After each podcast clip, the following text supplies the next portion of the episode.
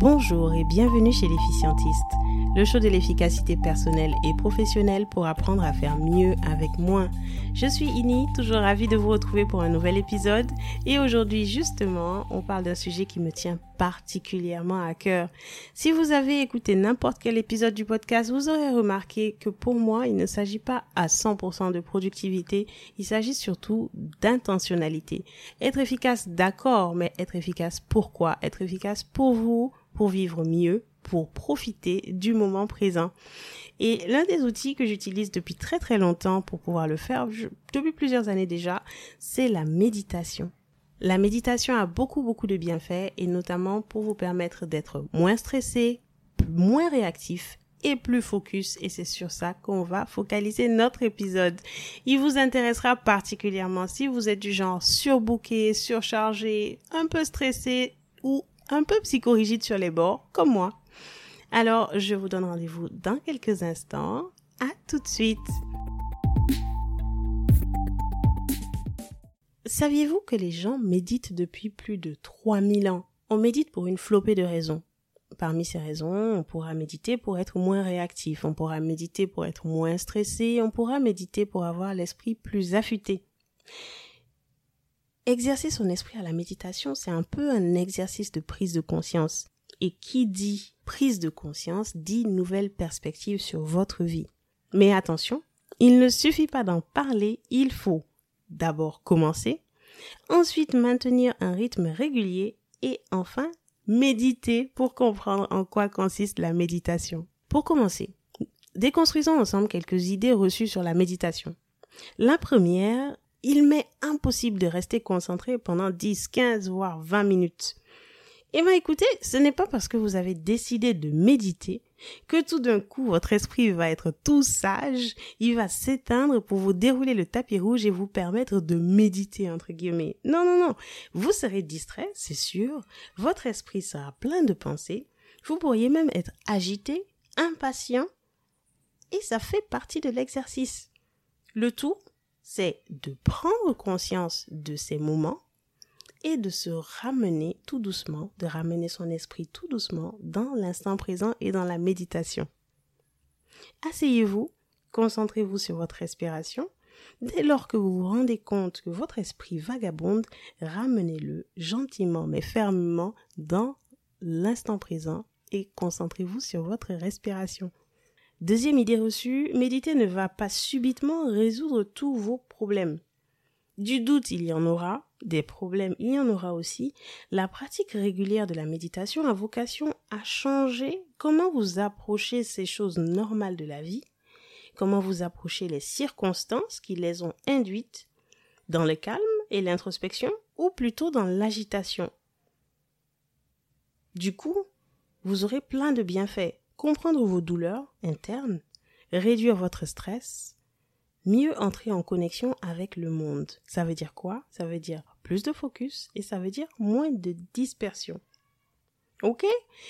Alors si vous êtes dans l'une ou l'autre de ces situations ou si vous partagez l'une ou l'autre de ces idées reçues, je ne m'attends pas à ce que tout d'un coup vous me croyez sur parole. Par contre, ce que je vous propose, c'est d'essayer tout simplement. Dans la suite de notre épisode, nous parlons en pratique comment est-ce qu'on peut s'essayer à la méditation et moi je vous donne ce challenge, je vous pose le challenge, essayez pendant quelques jours, quelques semaines et revenez me dire comment ça se passe en commentaire sur le site l'efficientiste.com ou sur les réseaux sociaux Facebook, Instagram, Twitter de l'efficientiste at l'efficientiste. Trêve de blabla, en pratique comment ça marche? Déjà, trouvez le bon moment. Le bon moment, c'est quoi? C'est le bon lieu, c'est le bon créneau horaire. Tous les praticiens de la méditation vous diront la même chose. Il faut vous engager sur une routine régulière. Faites-le pendant quelques minutes, pas forcément une heure, ça peut être cinq, ça peut être dix minutes par jour, ou même quelques jours par semaine seulement, et tenez-vous-y.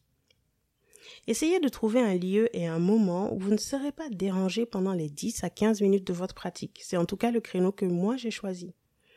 La routine est le secret. Faites-en une bonne habitude. Et c'est pourquoi j'ai personnellement rajouté la méditation dans mon tracker d'habitude dans mon bullet journal. Si vous avez écouté les précédents épisodes du podcast, vous saurez que je suis une bougeoteuse assumée et heureuse et j'ai rajouté la méditation euh, dans mon tracker d'habitude. Vous ne savez pas ce que c'est le bullet journal et ça vous intéresse, faites un tour sur les épisodes 1 et 2 du podcast et dites-moi ce que vous en avez pensé. Je reviens à la méditation. Depuis bientôt trois mois, j'ai inclus la méditation dans mon tracker d'habitude. Bon, je n'ai pas encore euh, réussi à m'installer dans une routine quotidienne, mais j'ai pris conscience que ça fait beaucoup, beaucoup de différence pour moi. Malgré le bien que ça m'apporte, je n'arrive pas à le faire tous les jours, mais c'est pas grave. J'ai revu mon objectif à trois fois par semaine et je pense que c'est déjà très bien. C'est aussi, et c'est surtout ça la méditation, être à l'écoute de soi, être en pleine conscience et faire ce qui va bien pour vous. D'ailleurs, si vous méditez déjà régulièrement, envoyez-moi un commentaire ou un petit message. Dites-moi quels sont les créneaux hebdomadaires sur lesquels vous méditez. Ce sera sympa de savoir que nous méditons peut-être au même moment. Deuxième conseil pratique. Mettez-vous à l'aise.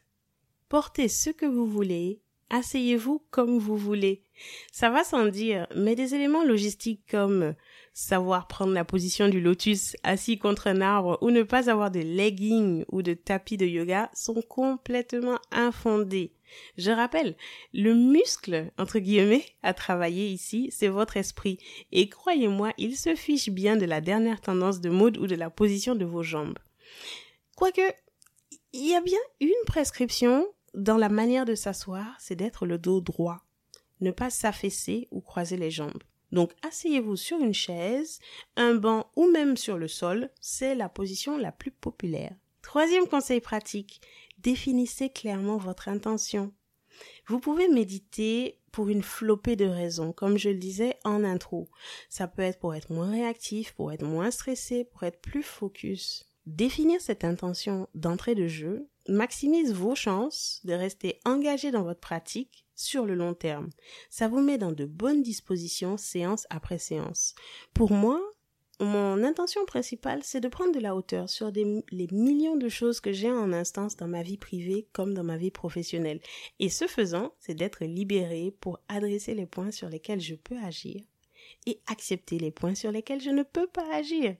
C'est tout bête, mais être là à se mettre martel en tête pendant deux heures par rapport à une situation qu'on ne peut pas changer, c'est un moyen sûr pour au mieux ne rien faire de sa journée et au pire sombrer dans le chaos et la dépression. Prendre de la hauteur sur ce type de pensée via la méditation permet de les ranger au garage pour ensuite sortir tranquillement la voiture et continuer son chemin. Deux derniers conseils pour finir. Allez-y au jour le jour. Rome ne s'est pas construite en un jour, et on ne dompte pas un cheval sauvage en une nuit. Au début, vous aurez l'impression que c'est n'importe quoi tout ça, que vous n'arriverez pas à rester concentré et patati et patata.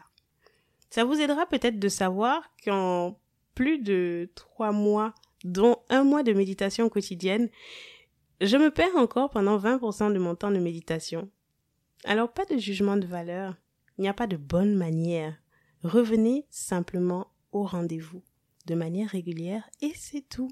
Ces conseils et beaucoup de ces éléments pratiques sont inspirés de l'article Meditation for Beginners sur headspace.com, une application de méditation que je vous recommande vivement. Récapitulons. Rendez-vous dans un endroit calme où vous pourrez vous relaxer. Puis, premièrement, asseyez-vous confortablement. Deuxièmement, mettez votre chrono 5 minutes ou 10 minutes au début, ce sera suffisant. Troisièmement, prenez conscience de votre corps. Quatrièmement, sentez votre souffle. Inhalation après inhalation, expiration après expiration. Cinquièmement, prenez conscience quand l'esprit vagabonde. Sixièmement, soyez bienveillant avec votre esprit vagabond, ne lui en veuillez pas, simplement ramenez votre attention sur votre respiration. Septièmement, finissez avec douceur en revenant progressivement à votre environnement. Et rebelotez chaque jour pour en tirer tous les bénéfices. Si vous souhaitez aller plus loin, retrouvez tous les liens dans les show notes sur l'efficientiste.com épisode 9 avec notamment le guide pour débutants sur Headspace, La page est en anglais, mais vous pourrez facilement la traduire automatiquement avec l'extension Google Translate. Vous retrouverez aussi le lien vers l'article sur mindful.org avec la possibilité de vous abonner pour recevoir un e-book gratuit. Et enfin, je vous mets un lien vers le programme découverte de Petit Bambou, l'application 100% Frenchy qui vous emmènera doucement mais sûrement sur vos premiers pas de méditant. Enjoy! Quant à moi, je vous donne rendez-vous la semaine prochaine, même endroit, même heure, pour un nouvel épisode autour de l'efficacité, la productivité, mais aussi l'intentionnalité.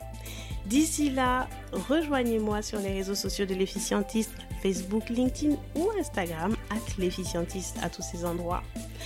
Et surtout, souvenez-vous, vous êtes ce que vous avez de plus précieux. Alors prenez soin de vous